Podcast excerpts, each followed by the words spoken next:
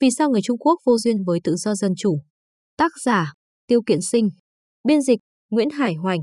Bản quyền thuộc về dự án nghiên cứu quốc tế. Xin xem thêm phần chú giải tại trang nghiên cứu quốc tế.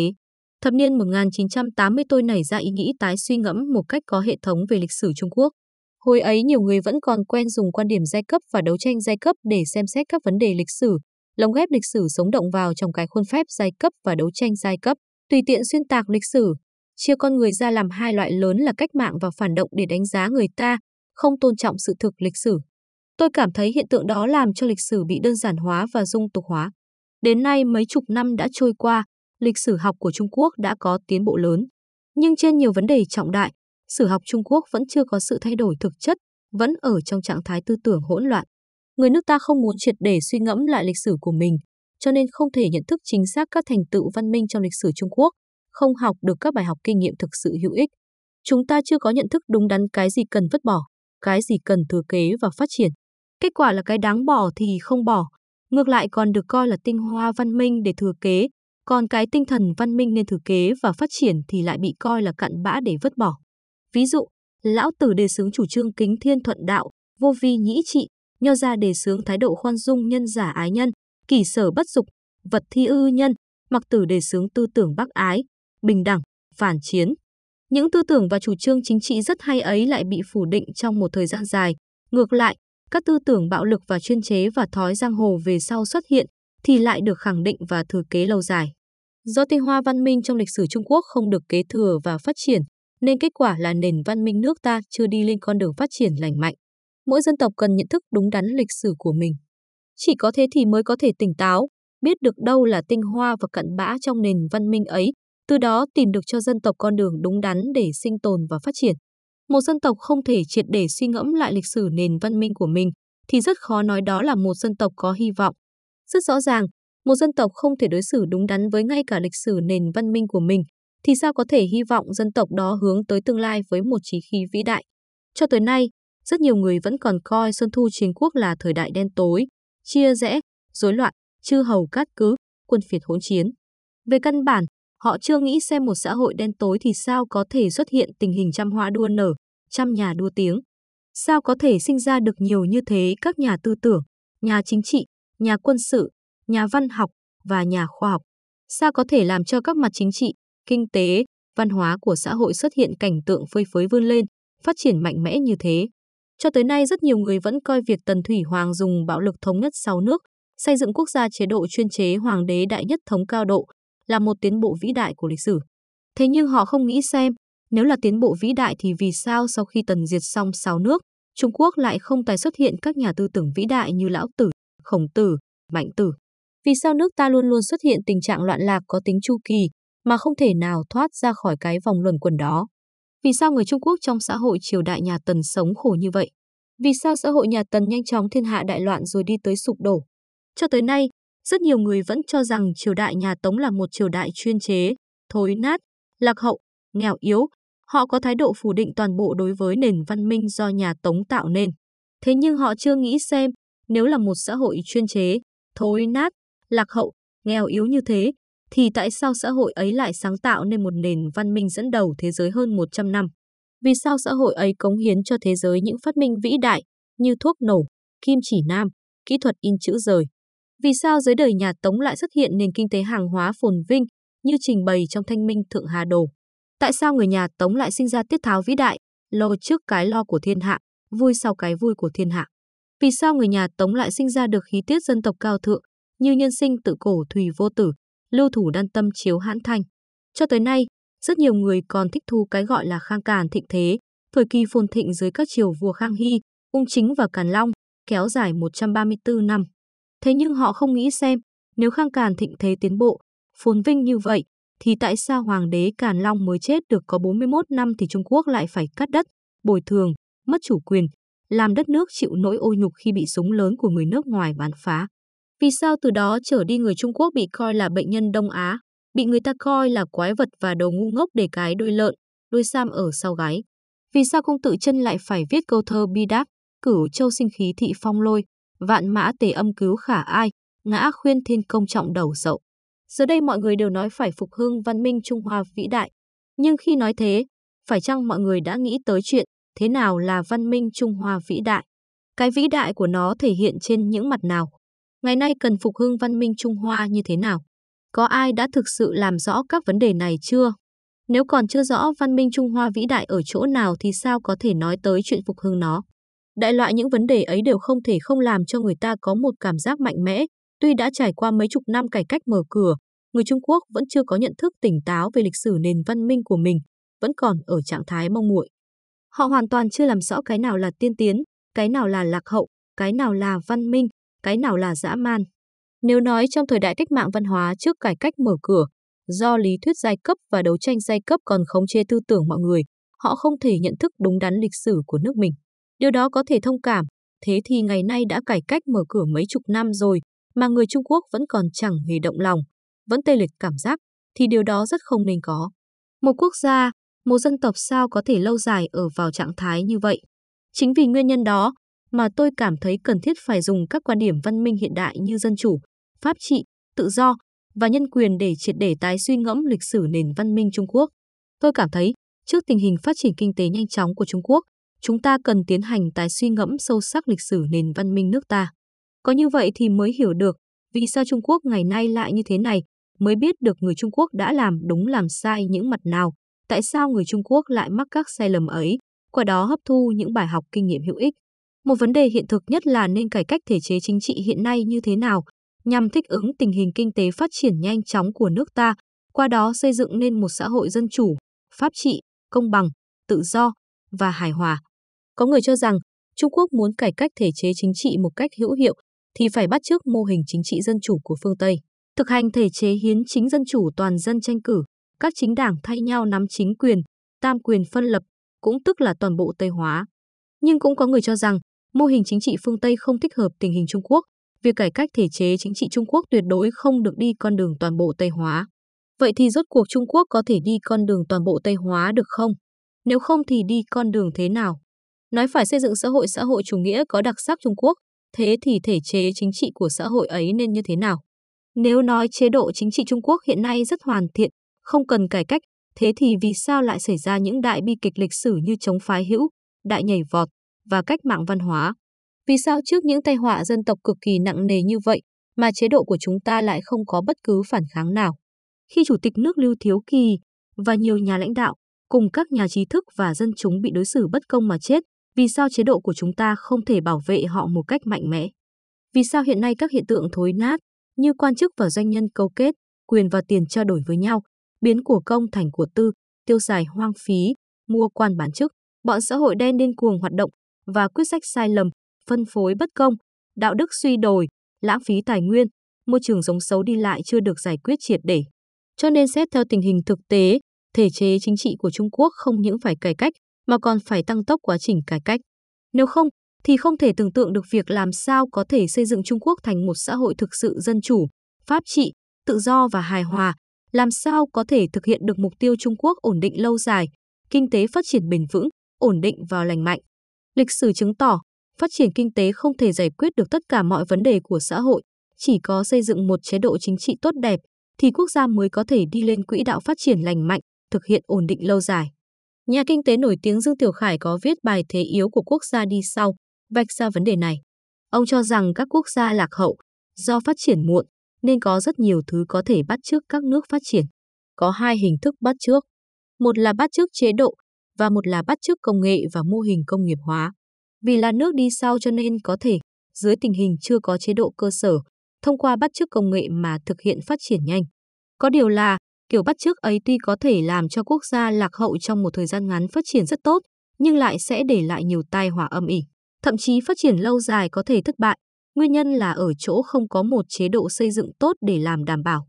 Cho nên ông hy vọng Trung Quốc không nên đi con đường của các nước châu Mỹ Latin, do chưa xây dựng được một chế độ xã hội tự do, công bằng, tuy có một thời gian phồn vinh.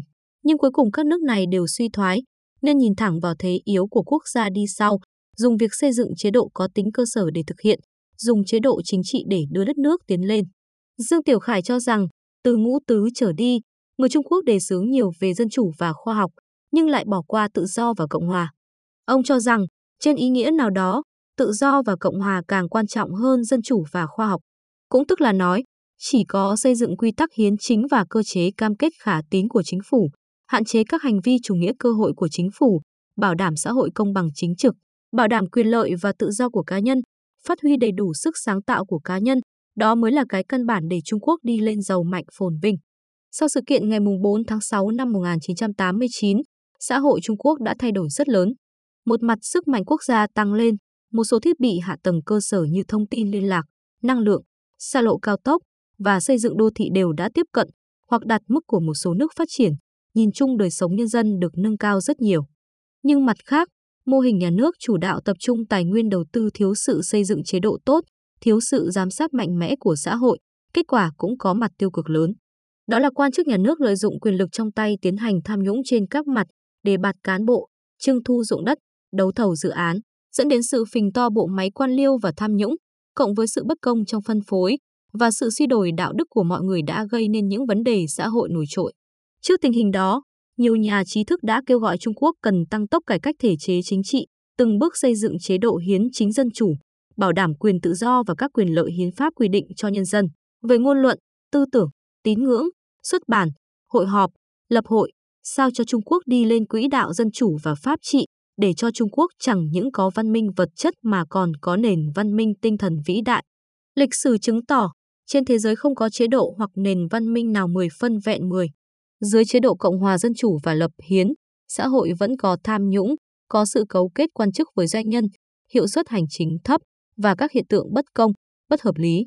Nhưng dưới chế độ hiến chính dân chủ, các hiện tượng đó không cấu thành sự thối nát có tính hệ thống, không nguy hại tới sự vận hành bình thường nền hành chính quốc gia, nếu có thì cũng dễ bị nhanh chóng vạch ra và được sửa chữa. Nhưng chế độ chuyên chế trung ương tập quyền có một tệ nạn lớn nhất là toàn bộ hệ thống quan liêu từ trên xuống dưới đều thối nát xa đọa và lừa dối, kiểm soát khống chế, tước đoạt nhân dân, nhưng lại khó bị vạch ra, bởi lấy quyền lực không bị giám sát hữu hiệu. Bởi vậy, cho tới nay mô hình chính trị dân chủ phương Tây vẫn là mô hình tương đối tiên tiến, có tác dụng hữu hiệu chế ngự quyền lực và chống tham nhũng, có giá trị phổ quát trên thế giới, không phụ thuộc vào ý thức hệ tư bản hay chủ nghĩa xã hội. Xã hội loài người cho tới nay chưa phát minh được một chế độ nào tốt hơn, có thể thay thế chế độ hiến chính dân chủ. Cho nên người Trung Quốc nên cố gắng học tập và bắt chước thành quả văn minh ưu tú này của nhân loại. Các nước phương Tây đã học tập và áp dụng tứ đại phát minh của Trung Quốc, thuốc nổ, kim chỉ nam, kỹ thuật in chữ rời và chế độ khoa cử. Thế thì vì sao Trung Quốc không học và áp dụng chế độ hiến chính dân chủ của phương Tây? Trong sách Tiến trình cải cách, ghi lại lời cựu Tổng bí thư Đảng Cộng sản Trung Quốc Triệu Tử Dương, có đoạn viết, dĩ nhiên một ngày nào đó trong tương lai, có thể sẽ xuất hiện một chế độ chính trị tốt hơn, cao cấp hơn chế độ nghị viện dân chủ, nhưng đó là chuyện tương lai, bây giờ chưa có. Vì thế có thể nói, một quốc gia muốn thực hiện hiện đại hóa thì chẳng những phải thực hành kinh tế thị trường, phát triển văn minh hiện đại, mà còn phải thực hành chế độ chính trị dân chủ. Nếu không thì quốc gia ấy không thể làm cho nền kinh tế thị trường của mình trở thành kinh tế thị trường lành mạnh, hiện đại hóa, cũng không thể thực hiện xã hội pháp trị hiện đại. Sẽ lại như nhiều nước đang phát triển, trong đó có Trung Quốc, xuất hiện tình trạng quyền lực thị trường hóa, xã hội thối nát và phân hóa hai cực nghiêm trọng. Nguyên là Tổng bí thư Đảng Cộng sản Trung Quốc, những năm cuối đời, ông Triệu Tử Dương suy đi nghĩ lại rút ra được kết luận như trên không phải là chuyện ngẫu nhiên. Đó là sự tổng kết kinh nghiệm thực tiễn chính trị nhiều năm, là kết quả tái suy ngẫm của ông về con đường phát triển của Trung Quốc. Vì thế các quan điểm của ông rất đáng được mọi người coi trọng. Dĩ nhiên, tại Trung Quốc, một quốc gia đất rộng người đông và có mấy nghìn năm truyền thống chuyên chế, muốn tùy tiện vội vàng tiến hành cải tạo toàn bộ theo hướng của phương Tây thì chắc chắn có khó khăn. Bởi lẽ trong lịch sử mấy nghìn năm, nước này chưa thực sự xuất hiện cơ sở xã hội để thực hành chính trị dân chủ phương Tây. Trong lịch sử cận đại Trung Quốc cũng từng thực hành những cải tạo phương Tây hóa như áp dụng chế độ quân chủ lập hiến và xây dựng Trung Hoa Dân Quốc. Và vì thế người Trung Quốc đã phải trả giá bằng nhiều hy sinh lớn. Sau kết quả chẳng những không thành công, mà còn làm cho xã hội Trung Quốc về sau lâm vào nguy cơ sâu sắc hơn. Bởi vậy cần làm thế nào để, dưới tiền đề giữ vững ổn định xã hội, đẩy mạnh cuộc cải cách thể chế chính trị, nhằm thực hiện sự đổi mới nền văn minh Trung Quốc, đã trở thành vấn đề quan trọng nhất hiện nay. Tìm ra được câu trả lời cho vấn đề này là trách nhiệm thiêng liêng của ngành khoa học xã hội Trung Quốc. Muốn thiết kế thành công việc cải cách thể chế chính trị Trung Quốc thì phải học mô hình chính trị tiên tiến của phương Tây, cũng phải hấp thu kinh nghiệm và bài học trong lịch sử Trung Quốc, bởi lẽ việc xây dựng mô hình chính trị của Trung Quốc thì bắt nguồn từ truyền thống lịch sử lâu dài của nước này. Chính là xuất phát từ động cơ ấy, trong cuốn sách này, tôi đã đối chiếu sự phát triển văn minh phương Tây để chú trọng nghiên cứu một số vấn đề như sau. Vì sao Trung Quốc cổ đại chỉ có thể sinh ra nền văn minh nhất nguyên hóa chuyên chế quân chủ mà không sinh ra được nền văn minh đa nguyên hóa dân chủ như cổ Hy Lạp, cổ La Mã? Nền văn minh chuyên chế nhất nguyên hóa của Trung Quốc ra đời như thế nào, rồi phát triển và tăng cường ra sao? Vì sao trong xã hội chuyên chế quân chủ, dưới thời đường Tống, nhất là đời nhà Tống, người Trung Quốc lại có thể sáng tạo được nền văn minh tiên tiến, dẫn đầu thế giới trong hơn 100 năm? Vì sao phương Tây có thể sinh ra được nền chính trị lập hiến? Vì sao nền văn minh nhất nguyên hóa của phương Tây thời Trung Thế kỷ lại có thể thực hiện chuyển đổi thành nền văn minh đa nguyên hóa? Còn nền văn minh nhất nguyên hóa của Trung Quốc trong thời kỳ cận đại, vì sao lại không thể chuyển đổi như vậy? Đâu là nguyên nhân căn bản gây ra sự thất bại chuyển đổi ấy? Đồng thời, tôi còn phân tích tình trạng văn minh xã hội Tây Chu, Xuân Thu Chiến Quốc và các triều đại Tần, Hán, Đường, Tống, Nguyên, Minh, Thanh, phân tích và đánh giá một loạt sự kiện lớn như biến pháp thương ngửa, Nước Tần diệt sáu nước xung quanh, chiến tranh thúc phiện, duy tân mậu tuất, chế độ quân chủ lập hiến, cách mạng tân hợi, phong trào ngũ tứ, sự kiện tự trị liên tỉnh năm 1921, phong trào hiến chính năm 1946. Ngoài ra còn trình bày các tìm hiểu về tư tưởng nho giáo và phương thức tư duy của người Trung Quốc. Do trình độ có hạn của tác giả, nhiều quan điểm và cách nhìn chưa chắc đã chính xác, nhưng tôi cảm thấy quan điểm của cá nhân chính xác hay không, điều đó không phải là quan trọng nhất. Sự tái suy ngẫm sâu sắc về lịch sử nền văn minh Trung Quốc mới là điều quan trọng, bởi lẽ nó sẽ giúp mọi người tái nhận thức một cách khách quan lịch sử nước mình, giúp mọi người thăm dò khám phá kinh nghiệm thành công và mô hình cải cách thể chế chính trị. Điều đó có ý nghĩa tích cực đối với việc nâng cao tố chất dân tộc, thúc đẩy văn minh Trung Quốc tiến lên, thúc đẩy việc xây dựng Trung Quốc hiện đại hóa. Cốt lõi của nền văn minh hiện đại là hạn chế sự lạm dụng quyền lực công của chính phủ, bảo đảm quyền lợi và tự do của các cá nhân. Hiến trương Liên Hợp Quốc thông qua ngày 26 tháng 6 năm 1946 coi tăng tiến và khích lệ sự tôn trọng nhân quyền và các quyền tự do cơ bản của toàn nhân loại là một trong các tôn chỉ của Liên Hợp Quốc. Tuyên ngôn nhân quyền thế giới do Liên Hợp Quốc thông qua ngày 10 tháng 12 năm 1948, câu đầu tiên viết thừa nhận sự tôn nghiêm vốn có, sự bình đẳng và các quyền lợi của tất cả các thành viên trong gia đình là nền tảng của tự do, công bằng và hòa bình thế giới. Một thế giới mọi người được hưởng quyền tự do ngôn luận, tự do tín ngưỡng và thoát được mọi nỗi sợ hãi và cảnh nghèo đói đã được tuyên bố là nguyện vọng cao nhất của dân chúng. Trung Quốc là nước ký hiến trương Liên Hợp Quốc và tuyên ngôn nhân quyền. Cố nhiên chính phủ Trung Hoa Dân Quốc phải gánh vác nghĩa vụ thực hiện các nguyên tắc đó. Tháng 10 năm 1945, Mao Trạch Đông tuyên bố với tư cách Chủ tịch Chính phủ Trung ương của Đảng Cộng sản Trung Quốc, Trung Quốc phải thực hiện các nguyên tắc dân sở hữu, dân trị, dân hưởng của Lincoln và bốn tự do lớn của Roosevelt.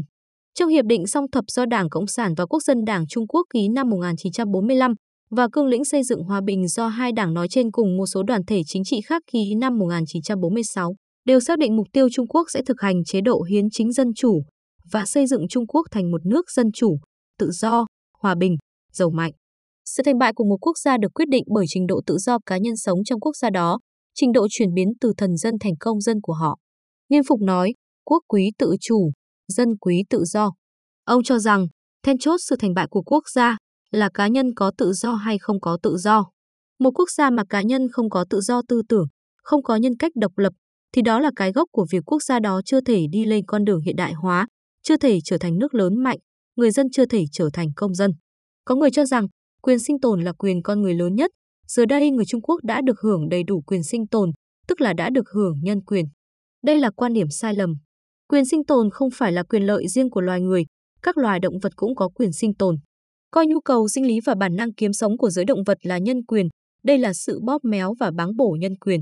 Nhân quyền là quyền lợi riêng loài người mới có, nhân quyền có hàm nghĩa rất rõ ràng, đó là tự do tư tưởng và ngôn luận, tự do tín ngưỡng tôn giáo, tự do xuất bản, tự do hội họp lập đoàn thể. Đây là nội dung nhân quyền do hiến pháp quy định. Muốn bảo đảm thực hiện những quyền con người đó thì phải mở rộng nền chính trị, nếu không thì không thể bảo đảm nhân quyền. Hiện nay Đài Loan đã đi lên con đường hiến chính dân chủ. Đại lục Trung Quốc cũng nên thực hiện lời cam kết của mình, từng bước ổn thỏa mở rộng nền chính trị, đi lên văn minh hiện đại hiến chính dân chủ. Việc xây dựng nền hiến chính dân chủ không thể xa xôi vô thời hạn, trở thành cái banh vẽ trong đầu óc người Trung Quốc, mà nên có thời gian biểu, có lộ trình, nhằm chấn hưng tinh thần dân tộc, tăng lòng tin của nhân dân về tương lai và tình yêu đất nước, tăng lực ngưng tụ lòng người. Điều này vô cùng quan trọng đối với việc xây dựng một quốc gia vĩ đại. Ngày nay, khi ôn lại lịch sử, chúng ta không thể không vô cùng hy vọng về tương lai của Trung Quốc, nhưng cũng không thể không cảm khái sâu sắc về sự thay đổi của lịch sử, một thức thay đổi triều đại theo kiểu được làm vua thua làm giặc, khiến cho người Trung Quốc chịu đựng quá nhiều đau khổ, cường quyền và bạo lực nên được chấm dứt, đằng sau quốc nạn tham nhũng là các khiếm khuyết nghiêm trọng về chế độ, quyền lực thiếu chế ước khiến cho các quan chức mặc sức làm bệnh. Sự mở rộng vô hạn quyền của quan chức đã trở thành nguồn gốc của các trở ngại tiến bộ xã hội và mất ổn định xã hội. Cho dù xây dựng chế độ gì, áp dụng mô hình chính trị nào, thì mọi quốc gia đều phải coi hiến chính dân chủ là sự xếp sắp chế độ cơ bản không thể thiếu được, đều phải đặt vấn đề hạn chế quyền lực chính phủ và tôn trọng quyền lợi và sự tự do của mỗi cá nhân lên vị trí hàng đầu. Một quốc gia văn minh thì phải giải quyết mọi vấn đề trên cơ sở dân chủ, pháp trị, bất cứ ai cũng phải hoạt động trong phạm vi hiến pháp. Trong tình hình bị cưỡng chế bạo lực, mọi công dân không nên làm những việc đi ngược ý chí của mình. Nếu công dân bị cưỡng bức nói ngược lòng mình, làm ngược lòng mình thì chẳng còn tự do gì để bàn. Chỉ cần không vi phạm hiến pháp và pháp luật thì không công dân nào nên bị cưỡng chế. Nhà tư tưởng Anh Karl Popper có một danh ngôn, mỗi người đều chỉ có quyền hy sinh vì sự nghiệp của mình, nhưng không ai có quyền khuyến khích người khác hy sinh vì một lý tưởng. Điều này nên là nguyên tắc cơ bản mà một xã hội văn minh phải tuân theo. Việc xây dựng chế độ hiến chính dân chủ của phương Tây bắt nguồn từ một tư tưởng quan trọng, đó là không tín nhiệm quyền lực, cũng tức là không tin vào nhân trị. Kinh Thánh nói ngoài Thượng Đế ra, chẳng có ai là lương thiện cả. Nếu con người đã không tin cậy được, thì ắt phải tiến hành chế ước quyền lực do con người nắm giữ. Vì thế các quốc gia phương Tây đặt ra nhiều trình tự để phân tán quyền lực và tiến hành chế ước lẫn nhau giữa các quyền lực, qua đó ngăn ngừa sự lạm dụng quyền lực của chính phủ. Ví dụ như bầu cử dân chủ, tự do báo chí, chính trị đa đảng, địa phương tự trị, tam quyền, lập pháp, hành pháp, tư pháp, phân lập, kiểm sát viên độc lập, đoàn bổ thẩm độc lập, tranh án độc lập, nhà nước hóa quân đội. Việc đặt ra, xây dựng và hoàn thiện các chế độ đó đã trải nghiệm qua mấy trăm năm, trong đó tư tưởng cơ bản là bảo đảm các quyền lợi và sự tự do cá nhân không bị chính quyền xâm phạm. Có lẽ những chế độ đó chưa phải là phương thuốc hiệu nghiệm có thể giải quyết tất cả mọi vấn đề, nhưng nó là một mô hình sinh hoạt lý tưởng mà nhân loại theo đuổi, là then chốt để một quốc gia, một dân tộc đi lên hương thịnh. Trong thời kỳ cận đại, vì để thực hiện mục tiêu vĩ đại hiến chính dân chủ tại Trung Quốc, nhiều người đã nối tiếp nhau tiến lên, nhiều vị tiên liệt như Đàm Tự Đồng, Tôn Giáo Nhân đã đầu rơi máu chảy, trả những cái giá lớn. Thế nhưng với người Trung Quốc thì hiến chính dân chủ vẫn như bóng trăng dưới nước, đóa hoa trong gương, có thể nhìn thấy nhưng không thể sờ vào. Năm 1911, Trung Quốc xây dựng nên nước Cộng hòa đầu tiên của châu Á. Tiếp đó năm 1949 lại một lần nữa xây dựng nước Cộng hòa. Ngày ấy, người Trung Quốc đều nghĩ rằng dân chủ đã đến với họ.